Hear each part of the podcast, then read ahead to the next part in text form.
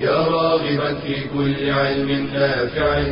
ينمو العلم ويتقدم تقنياته ومجالاته ومعه نطور أدواتنا في تقديم العلم الشرعي. أكاديمية زاد.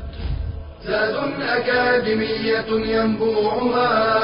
صاف صاف ليروي غلة الظمآن.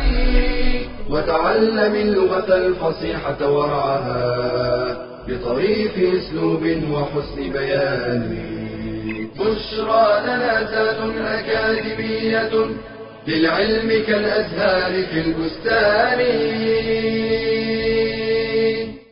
بسم الله الرحمن الرحيم. الحمد لله رب العالمين والصلاة والسلام على أشرف الأنبياء والمرسلين نبينا محمد وعلى آله وصحبه أجمعين.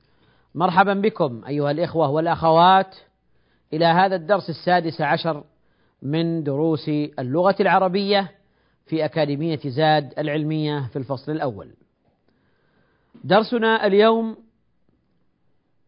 استكمال لدروس سابقة عن علامات الإعراب. تحدثنا في دروس سابقة عن العلامات الأصلية والعلامات الفرعية. اليوم نتحدث عن الإعراب التقديري يعني العلامات المقدرة. الأصل في العلامة أن تكون ظاهرة أن تكون ظاهرة لأنها علامة. لكن هناك بعض الأسماء لا تظهر علامتها. تختفي العلامة. إما أن يكون ذلك بسبب التعذر يتعذر أن تظهر العلامة أو أن يكون الثقل السبب الثقل أو أن تكون آه، المناسبة أو أن يكون السبب هو المناسبة. مناسبة آه، الضمير أو مناسبة الياء وما أشبه ذلك كما سيأتي معنا. إذا الأصل في العلامات أن تكون ماذا؟ أن تكون ظاهرة أن تكون ظاهرة. وسبق الكلام عن العلامات الأصلية الضمة للرافع والفتحة للنصب والكسرة للجر والسكون للجزم هذا العلامات الأصلية. العلامات الفرعية تكون في جمع المذكر السالم والمثنى والأسماء الخمسة وجمع المؤنث السالم والممنوع من الصرف. لكن هذه العلامات الأصلية الضمة للرافع والفتحة للنصب والكسرة للجر والسكون للجزم قد لا تظهر قد تكون مقدرة قد تكون مقدرة لسبب من الأسباب وهذا ما عبر عنه بالإعراب التقديري. أيها الإخوة والأخوات آه، نشرح هذا إن شاء الله على آه، لوحة العرض.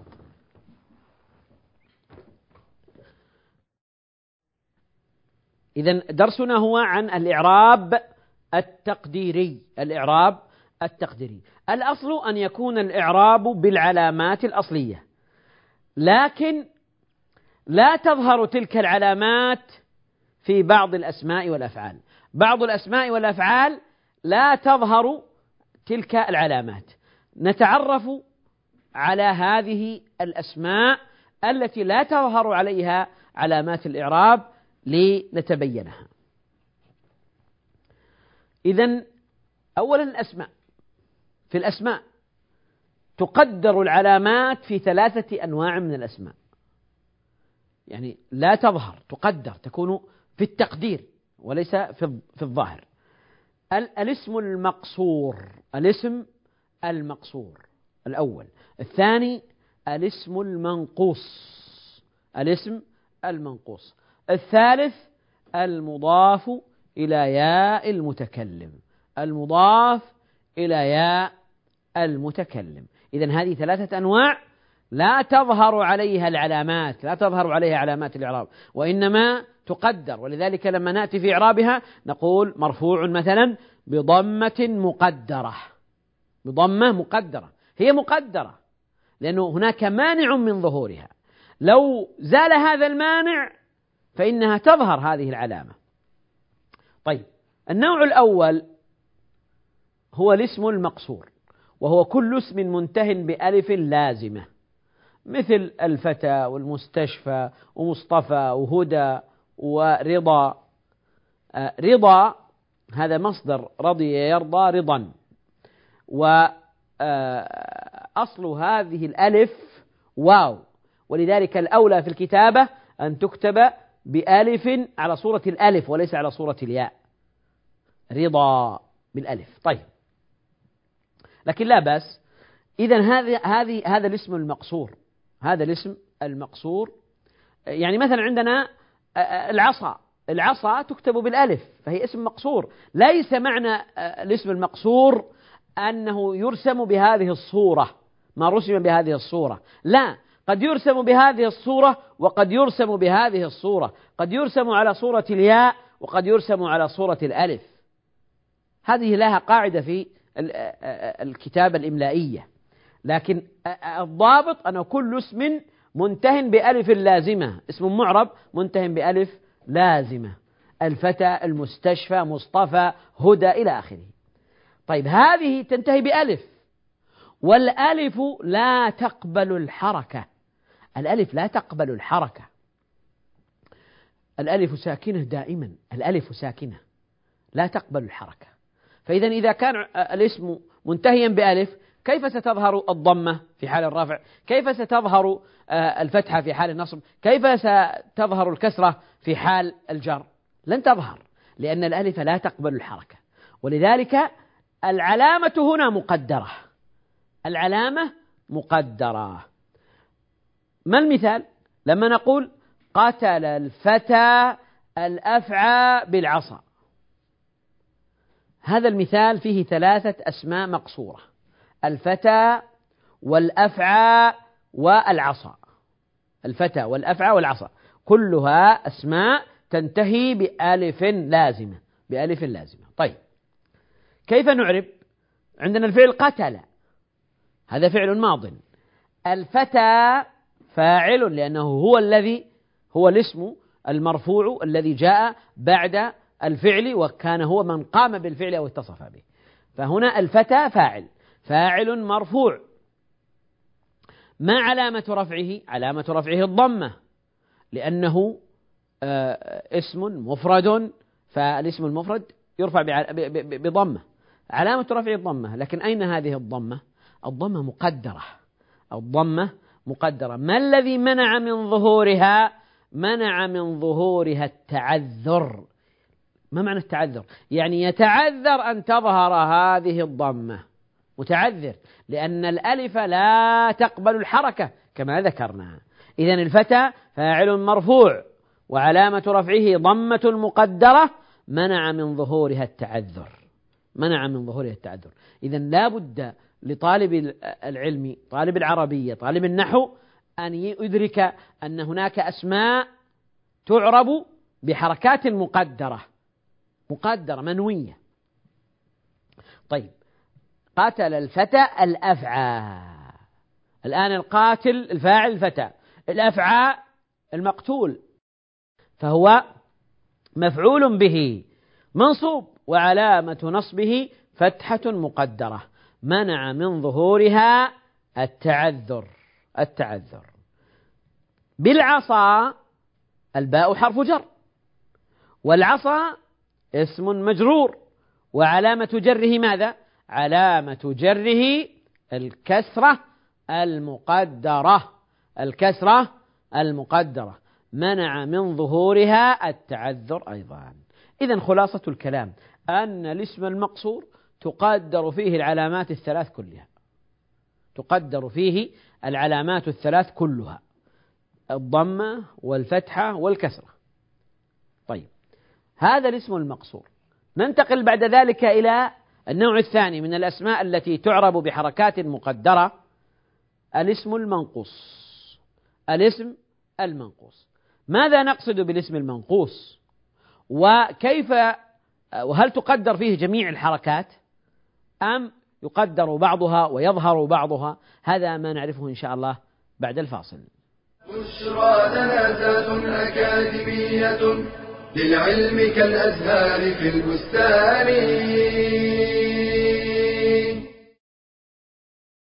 القرآن كلام الله تعالى وخير زاد يقدمه الوالد لولده. فإنه سبيل الهداية والاستقامة.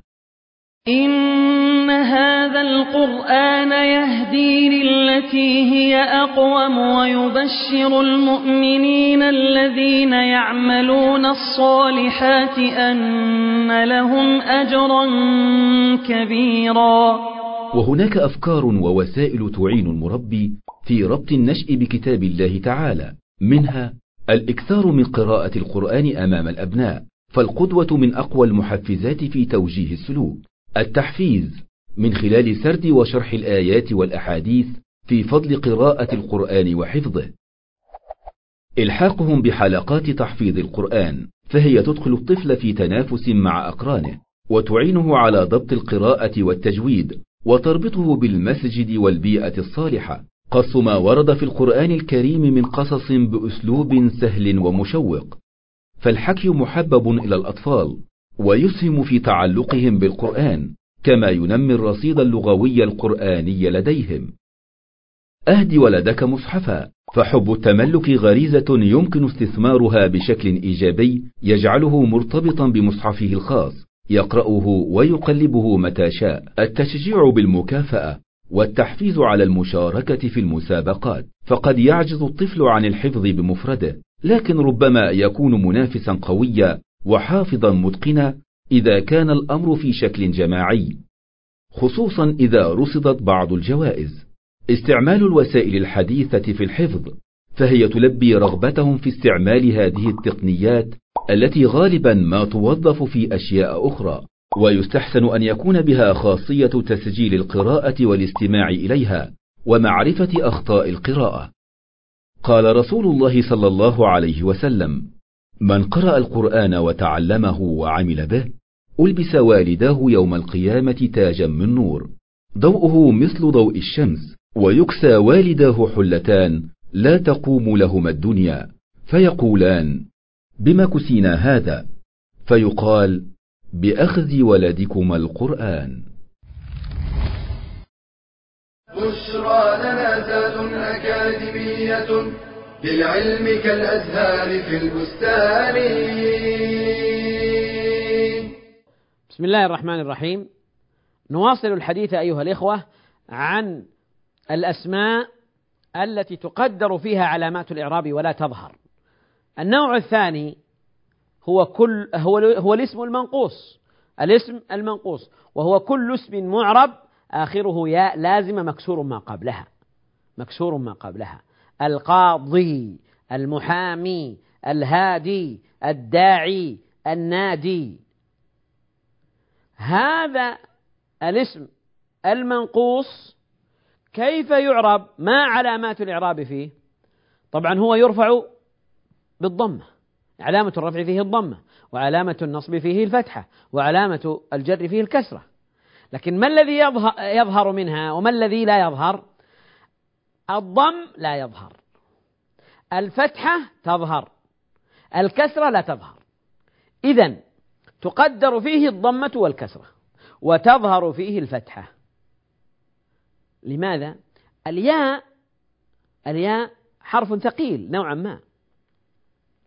فإذا كانت حركته ثقيلة أيضا مثل الضمة والياء والضمة بينهما تنافر فهنا يحصل الثقل. فلا تظهر هذه الضمة فلا تظهر لا تظهر هذه الضمة.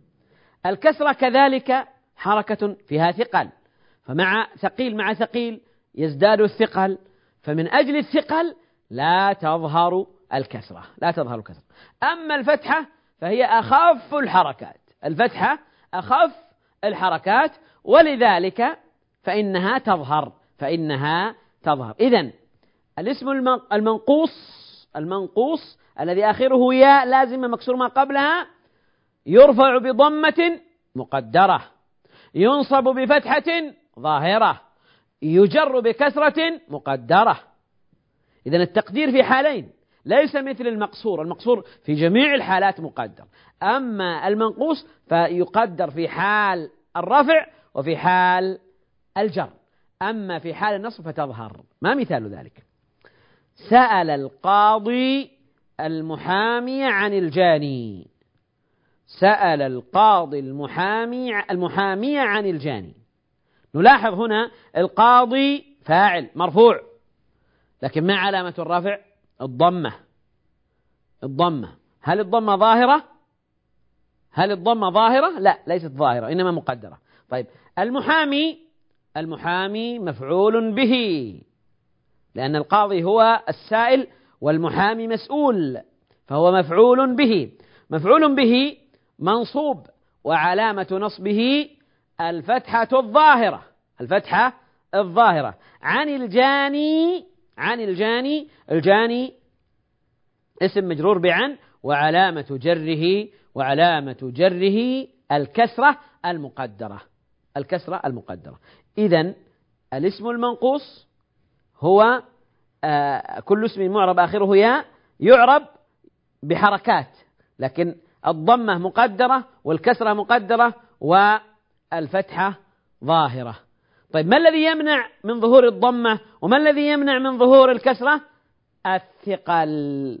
منع من ظهورها الثقل. الثقل.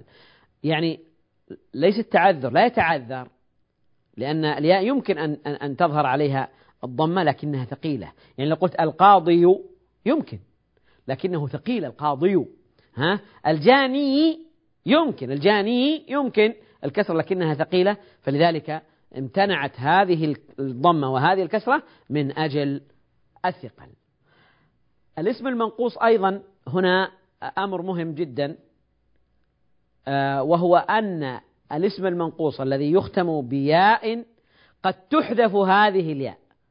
هناك حالات تحذف منها الياء يعني الاسم يحذف منه الياء. مثل ذهب قاض إلى محام. قاض إلى محام. أصله قاضي بالياء محامي بالياء. لكنه إذا كان غير محلى بأل غير محلى بأل يعني يعني نكرة نكرة فهنا تحذف الياء في حال الرفع والجر. في حال الرفع والجر. أما في حال النصب فتبقى الياء. يعني مثلا لو قلت مثلا رأيت قاضيا. إذا عندنا القاضي فيه ال وقاض ما فيه ال. قاض ما فيه ال. فإذا كان ما يعني إذا إذا لم يكن فيه ال إذا كان غير محلى بال فإنه في حال الرفع وفي حال الجر تحذف الياء. تحذف الياء. فنقول ذهب قاض إلى محام. هنا قاض فاعل مرفوع ومحام اسم مجرور. إذا في حال الرفع وفي حال الجر. أما في حال النصب فتبقى الياء. نقول مثلا رأيت قاضيا. رأيت قاضيا. إذا نحن نتكلم في هذه الشريحة عن الاسم المنقوص غير المحلى بأل الذي لم تتصل به أل الذي لم تدخل عليه أل. قاض محام. ها؟ هذا الاسم المنقوص الذي لم تدخل عليه آل جرد من آل منكر تحذف منه الياء في حال الرفع وفي حال الجر. تحذف الياء. فنقول ذهب قاض إلى محام.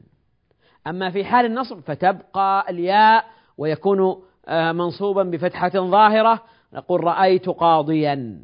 رأيت قاضيا. فهو قاض قاضيا هنا مفعول به منصوب علامة نصبه الفتحة الظاهرة. أما هنا فتحذف الياء. طيب أين تكون علامة الإعراب؟ علامة الإعراب تكون مقدرة على الياء المحذوفة لأن هذه الياء حذفت لعلة حذفت لعلة فهي منوية مقدرة. الياء مقدرة والضمة فيها مقدرة وكذلك محام. الياء مقدرة والكسرة فيها مقدرة. فإذا حينما نعرف ماذا نقول؟ ذهب فعل ماض وقاض فاعل مرفوع وعلامة رفعه الضمة المقدرة على الياء المحذوفة. الضمة المقدرة على الياء المحذوفة لأنه أصله قاضي. قاضي. فهنا ضمة مقدرة على الياء المحذوفة. هنا ياء قد حذفت. لأنها من أصل الاسم. وكذلك إلى محام نقول محام اسم مجرور وعلامة جره الكسرة المقدرة على الياء المحذوفة. ما هذه الكسرة ليست كسرة إعراب.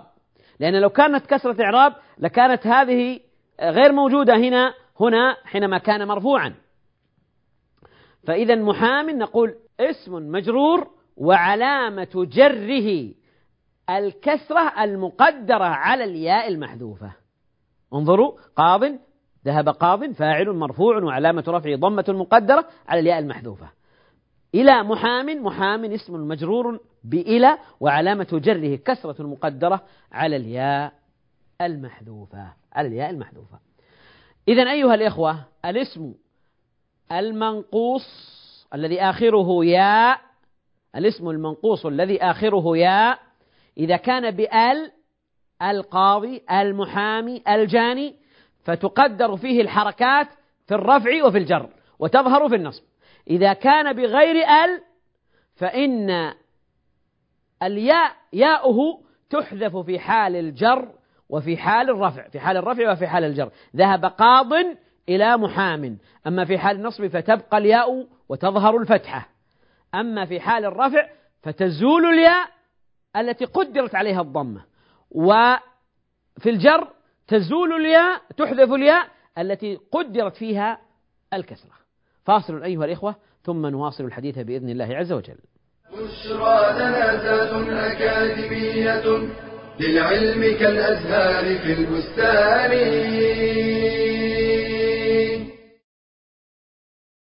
عودت ولدي على الصدقة فصار يحثني عليها. قصة قصيرة واقعية تبين أن ما يغرسه الآباء في نفوس أبنائهم سرعان ما تظهر ثمرته فيهم. وكثيرة هي العبادات التي ينبغي أن يتعلمها الطفل منذ صغره ليعتاد عليها ويحسن القيام بها ومنها الإنفاق في الخير وحب الصدقة. وهناك العديد من الخطوات التي يمكن من خلالها غرس حب الصدقة لدى الأبناء وتحفيزهم عليها منها ذكر الآيات والأحاديث التي ترغب في الصدقة وتبين عظيم فضلها. سرد القصص النبوي عن المتصدقين الأوائل بطريقة شائقة وممتعة.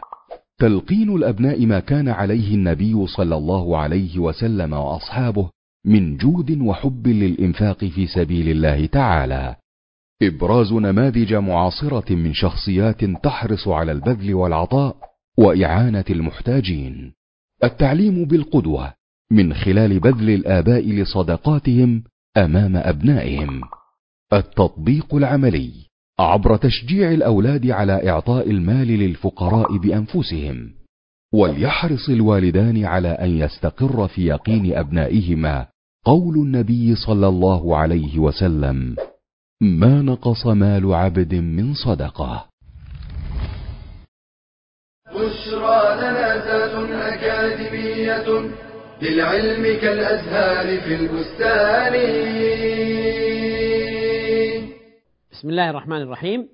إذا أيها الإخوة ما زلنا في الحديث عن الأسماء التي تعرب بحركات مقدرة. تحدثنا عن المقصور ثم المنقوص وهذا النوع الثالث من الأسماء التي تعرب بحركات مقدرة. المضاف إلى ياء المتكلم. الاسم حينما يضاف إلى ياء المتكلم. ياء المتكلم هذه تقتضي أن يكون ما قبلها مكسورا. أقول كتابي بيتي آه، أخي أبي وهكذا. فحينما أقول كتابي نلاحظ أن آخره آه، آه، أنه أن آخر الاسم الباء كتاب. وقد أضيفت هذه الكلمة إلى الياء. كتابي. كتابي. هذه الياء ضمير للمتكلم في محل جر بالإضافة طيب هذه الياء يعني آه، يستلزم ما قبلها أن يكون مكسورا دائما. كتابي. طيب ولذلك لو جاء في موضع رافع أو في موضع نصب أو في موضع جر فإن آخره ملازم للكسر. هذا كتابي وقرأت كتابي ونظرت في كتابي. فلا يتغير. وكذلك بيتي هذا بيتي ودخلت بيتي و آه، في بيتي في بيتي. فآخره لا يتغير. بيت آخره التاء لا يتغير. طبعا ليس مبنيا. ليس مبنيا لأنه لأنه آه، لو زالت هذه الياء لو زالت هذه الياء فإن هذا آخر هذا هذا الاسم يعرب بحركات ظاهرة. فإذا نحن هنا من أجل مناسبة الياء امتنعت الضمة والفتحة والكسرة. طيب إذا تقدر فيه العلامات الثلاث الضمة والفتحة والكسرة. لماذا تقدر فيه؟ من أجل مناسبة الياء من أجل مناسبة الياء. هنا مثال يجمع المواقع أو المواضع الثلاث المواقع الثلاث الرفع والنصب والجر. دعا جدي أستاذي مع زملائي. دعا جدي أستاذي مع زملائي. جدي وأستاذي وزملائي كلها أسماء قد أضيفت إلى ياء المتكلم. جدي أستاذي زملائي. نلاحظ هذا. طيب جدي في أي موضع ما إعرابه. إذا دعا جدي دعا فعل ماض وجدي فاعل. جدي فاعل. مرفوع فاعل مرفوع. ما علامة رفعه؟ علامة رفعه ضمة مقدرة على ما قبل ياء المتكلم. منع من ظهورها مناسبة مناسبة الياء. مناسبة الياء. الذي يناسب الياء الكسرة. الضمة لا تناسب الياء. فهنا المنع من أجل المناسبة. مناسبة ما قبل الياء للياء. طيب إذا جدي فاعل مرفوع وعلامة رفعه ضمة مقدرة منع من ظهورها المناسبة. المناسبة. لا بد يكون في تناسب. الياء لا يناسبها إلا الكسرة. طيب طبعا هو مضاف والياء مضاف إليه. ضمير متصل مبني الياء ضمير متصل مبني في محل جر بالإضافة أستاذي هنا هو المدعو الأستاذ إذا هو المفعول به. أستاذي مفعول به. مفعول به. منصوب لأنه مفعول به منصوب. وعلامة نصبه الفتحة المقدرة على ما قبل ياء المتكلم. منع من ظهورها المناسبة. منع من ظهورها المناسبة لأن الياء لا يناسبها إلا الكسرة. مع زملائي مع هنا مضاف وزملائي مضاف إليه زملائي مضاف إليه مجرور وعلامة جره الكسرة المقدرة أيضا لأن هذه الكسرة ليست كسرة الإعراب وإنما هي كسرة المناسبة. فنقول أيضا مجرور بكسرة مقدرة على ما قبل الياء منع من ظهورها المناسبة منع من ظهورها المناسبة. إذا أيها الإخوة الاسم المضاف إلى ياء المتكلم تقدر فيه الحركات الثلاث. تقدر فيه الضمة وتقدر فيه الفتحة وتقدر فيه الكسرة. تقدر فيه العلامات الثلاث كلها الفتح الضمة والفتحة والكسرة. لماذا؟ لأن المضاف إلى ياء المتكلم ياء المتكلم هذه لا يناسبها إلا الكسر. يجب أن يكون ما قبلها مكسورا في جميع الحالات. في حال في سواء كان الاسم في حال رفع أو في حال نصب أو في جر فلا تناسبه إلا الكسرة. فهنا آه، المانع من ظهور هذه الحركات هو مناسبة آه، آه، الياء لما مناسبة الكسرة لما للياء التي بعدها. التناسب بين الياء وحركة ما قبلها. الياء لا بد أن يكون ما قبلها مكسورا. لا بد أن يكون ما قبلها مكسورا. فنحن الآن هنا عندنا مناسبة. مناسبة الحرف الذي قبل الياء للياء.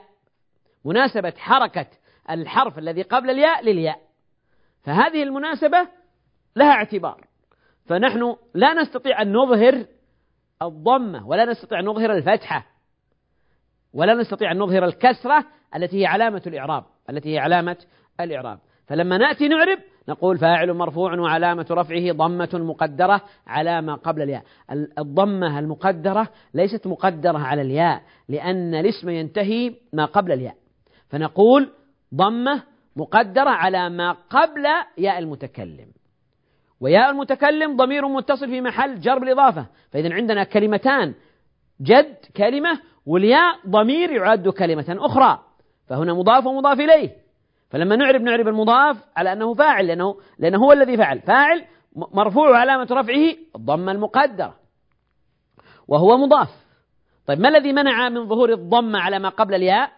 منع من ظهورها المناسبة. هنا مفعول به منصوب وعلامة نصبه الفتحة المقدرة على ما قبل ياء المتكلم. منع من ظهورها المناسبة.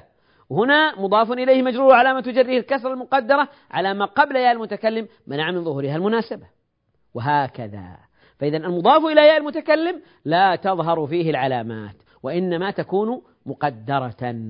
طيب هذه إذن هذه الأسماء التي تقدر فيها العلامات. هناك أفعال أيضا تقدر فيها العلامات وتقدر الفتحة علامة النصب في الفعل المضارع المعتل الآخر بالألف. تقدر الفتحة في الفعل المضارع المعتل الآخر بالألف. إذا الفعل المضارع المعتل بالآخر بالألف تقدر فيه الضمة وتقدر فيه الفتحة. أما المعتل الآخر بالواو أو بالياء مثل يدعو ويرمي فتقدر فيه الضمة. أما الفتحة فتكون ظاهرة. أقول لن يدعو ولن يرمي وما أشبه ذلك. هذا كله قد مضى في درس سابق. مضت أمثلة ذلك عند الكلام عن إعراب المضارع. عن إعراب المضارع. ولذلك لسنا بحاجة إلى إعادة الكلام فيه والتفصيل لأنه قد سبق.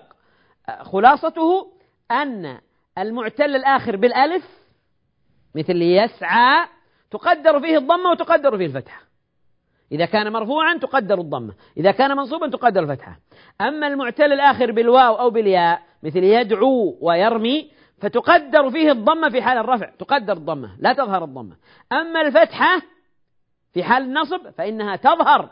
أقول لن يدعو ولن يرمي وما أشبه ذلك.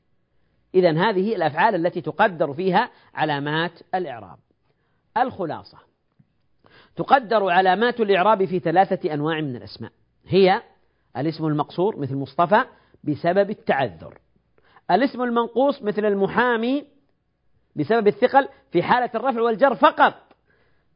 أما في حالة النصب فإنه فإن لا تقدر العلامة وإنما تظهر.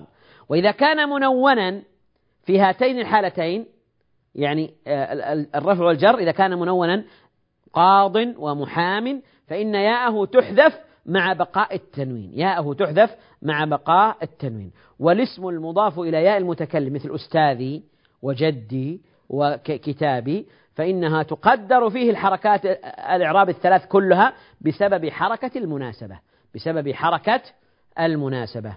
والأفعال تقدر الضمة للرفع في الفعل المضارع المعتل الآخر بالألف للتعذر وتقدر الضمة في المعتل الآخر بالواو أو بالياء للثقل وتقدر الفتحة علامة للنصب في الفعل المضارع المعتل الآخر بالألف فقط. أما المعتل بالواو والياء فإنها تظهر فإنها تظهر. إذا أيها الإخوة هذا هو خلاصة ما آه، تحدثنا عنه سابقا آه، عن العلامات المقدرة أو التقدير الإعرابي أو الإعراب المقدر في الأسماء وفي الأفعال في الاسم المقصور والاسم المنقوص والمضاف إلى المتكلم وفي الأفعال المضارعة المعتلة الآخر. آه، وبهذا نكون أنهينا الحديث عن الإعراب التقديري. إلى أن نلتقي إن شاء الله في حلقة قادمة. أستودعكم الله والسلام عليكم ورحمة الله وبركاته. تلك العلوم دروسها ميسورة في صرح علم الراسخ الأركان. بشرى لنا بشرى لنا بشرى لنا ذات أكاديمية للعلم كالأزهار في البستان.